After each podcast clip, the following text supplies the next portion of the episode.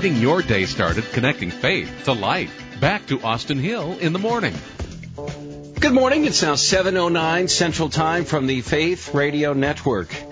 Does our Christian faith have something to say about business, for-profit enterprise? Does the Christian faith, our, our biblical heritage and history and tradition, does it say anything at all about entrepreneurs? Well, in a sense, you know, uh, Jesus was a craftsman. He was a carpenter. The apostles were uh, working men. They were small business owners, if you will. I certainly think that uh, for those reasons, if none other, uh, we should seek to apply our Christian faith to the local small business owner. Bill English uh, from Bible and Business dot com in studio with us. You've written eloquently about a fact that just kind of rolls off the tongue. And we just kind of, uh, those of us who follow business trends, we admit it, we acknowledge it, but then we just move on and we don't really think about uh, what goes on in terms of the her- human turmoil. And the reality is this. Most business startups fail. Now, what you've done, Bill English, is you've opened up the hood and looked inside at what that failure amounts to. Where do we begin with that? Well, we, uh, gosh, we begin in a number of places. You know, when I was going through my business downturn back in two thousand eight and nine and again in two thousand thirteen, the emotional price that I was paying uh, was significant. And my family paid it with me. Mm-hmm. And so uh, where I start as both as, as an owner, uh, a minister, and a psychologist is I start with the emotional side of this thing, because if the business owner is not emotionally and mentally healthy, uh, the business is not going to do well, and they're not going to be able to make the, the tough decisions that need to be made. Mm-hmm. So I start with the emotional piece. Uh, tell us more about that.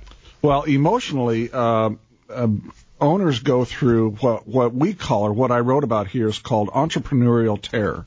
And that's an all-encompassing dread that really comes out of nowhere when you start to see all the forces that are working against your business. Maybe it's it's the loss of a customer contract.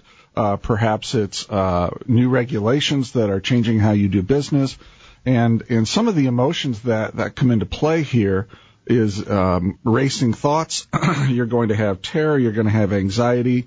Sometimes you have an inability to sleep, an inability to control your thoughts, those kinds of things.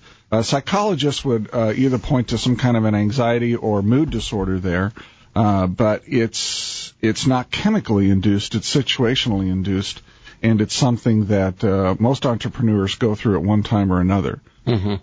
I would certainly think so. Bill English from Bible and Business dot com in studio with us once again, as he customarily is uh, on Wednesdays here on our program.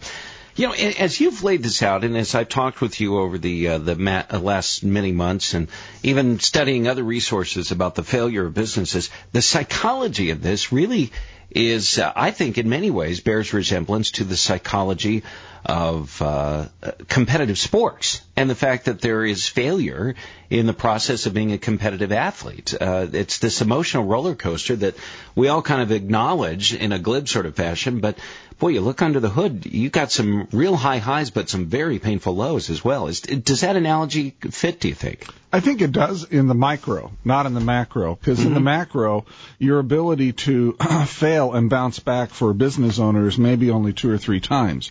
Whereas as a professional athlete, their ability to fail and bounce back might be literally thousands of times. I dropped the pass. I, I threw an interception. I missed the I missed the shot kind of thing, but I'm going to try again. And so, uh, you know, the, the golfer has to make his one hundred putts before he can go in at night. Uh, so it's in the micro, I believe that you're you're right on that. Talk to us about the failure of a, a small business owner or any kind of entrepreneurial venture, somebody's failure, and how that plays out sometimes in, I want to call it church culture, where some might look at another person's failure and say, well, maybe God is trying to tell you something here. Maybe there's sin in your life. Maybe this is a circumstance brought about because uh, you've done something wrong. This is God's judgment on you. I mean, those things happen. You you know that very well. Tell us about that. Well, yeah, and look, if there is, by the way, if there is sin in your life, the only remedy there is to confess it, right? Because we know as Christians that God is not going to bless your business and your work if you're um, actively, deliberately living in sin. So uh, that, for sure, is something that that uh, can stifle business growth, so to speak, for the Christian business owner. Right. But but beyond that, uh, the churches often just don't know what to do with a guy who or a gal who's going through a business that is failing. Uh, I think they're sympathetic. I think they're compassionate.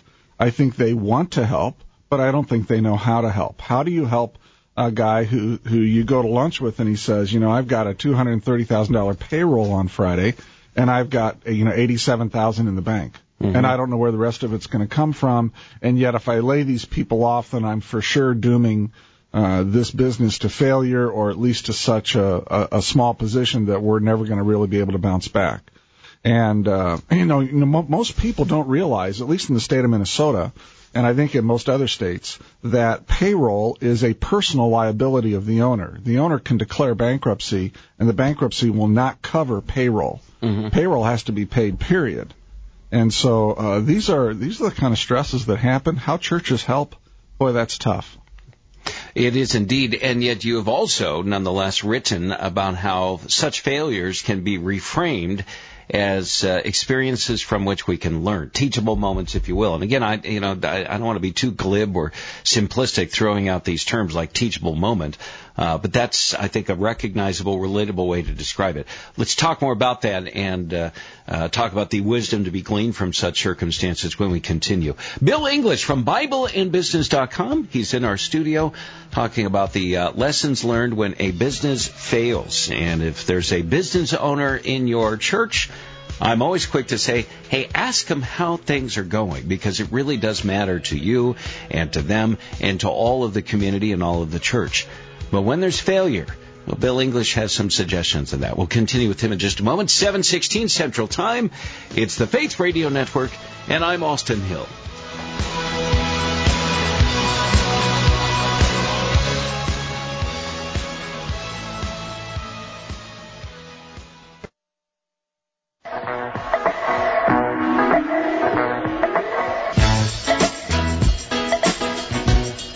Good morning. It's now seven eighteen from the Faith Radio Network, and I'm Austin Hill. Breakpoint with Eric Metaxas and John Stone Street, about eight minutes away.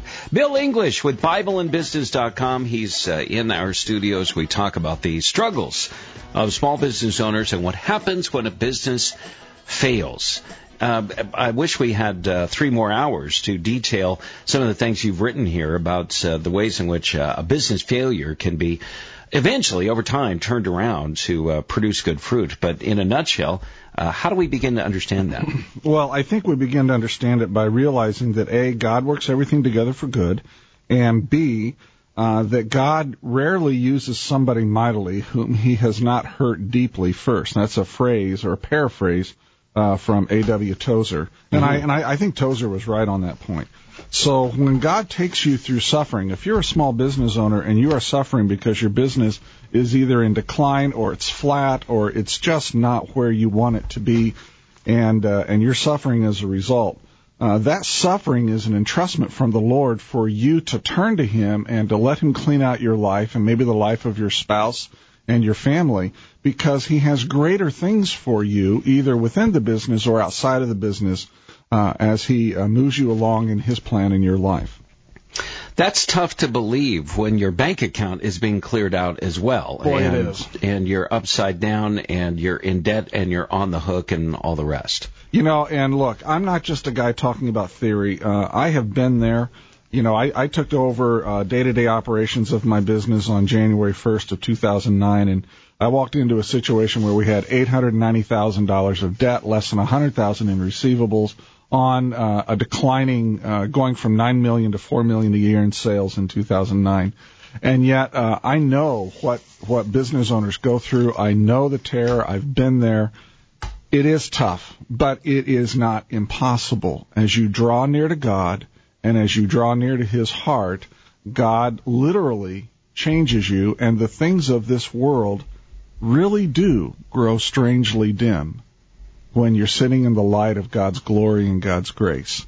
And uh, I've been there, and uh, I know that uh, uh, if if if you're listening out there and your business is not doing well, you're welcome to go to Bible and Business dot com and give me a call. My phone number's out there, or email me. Um, or if you know somebody whose business is not doing well, you can certainly let them uh, get a hold of me as well. Yeah, I, I, and I would recommend that. What would you say? What would you say to the pastor, Bill English, who is uh, hearing you describe what you experienced, and the pastor is thinking, "Yeah, there's somebody in our congregation who's facing this.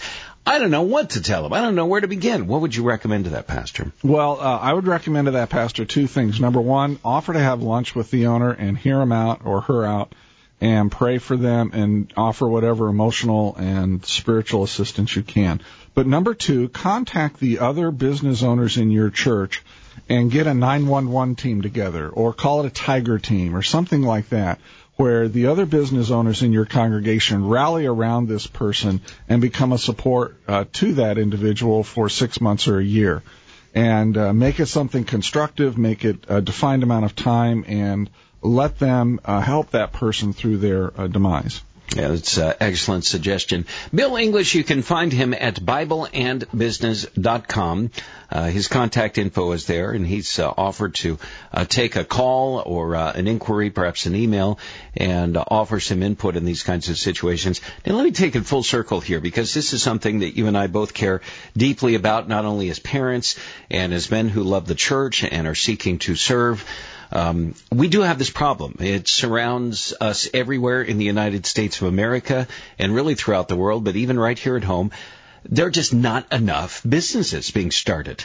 I mean, we, we have more businesses failing. Businesses are failing at a more rapid pace yeah, they are. than there are new business startups. We've talked yeah. about that before. Yeah.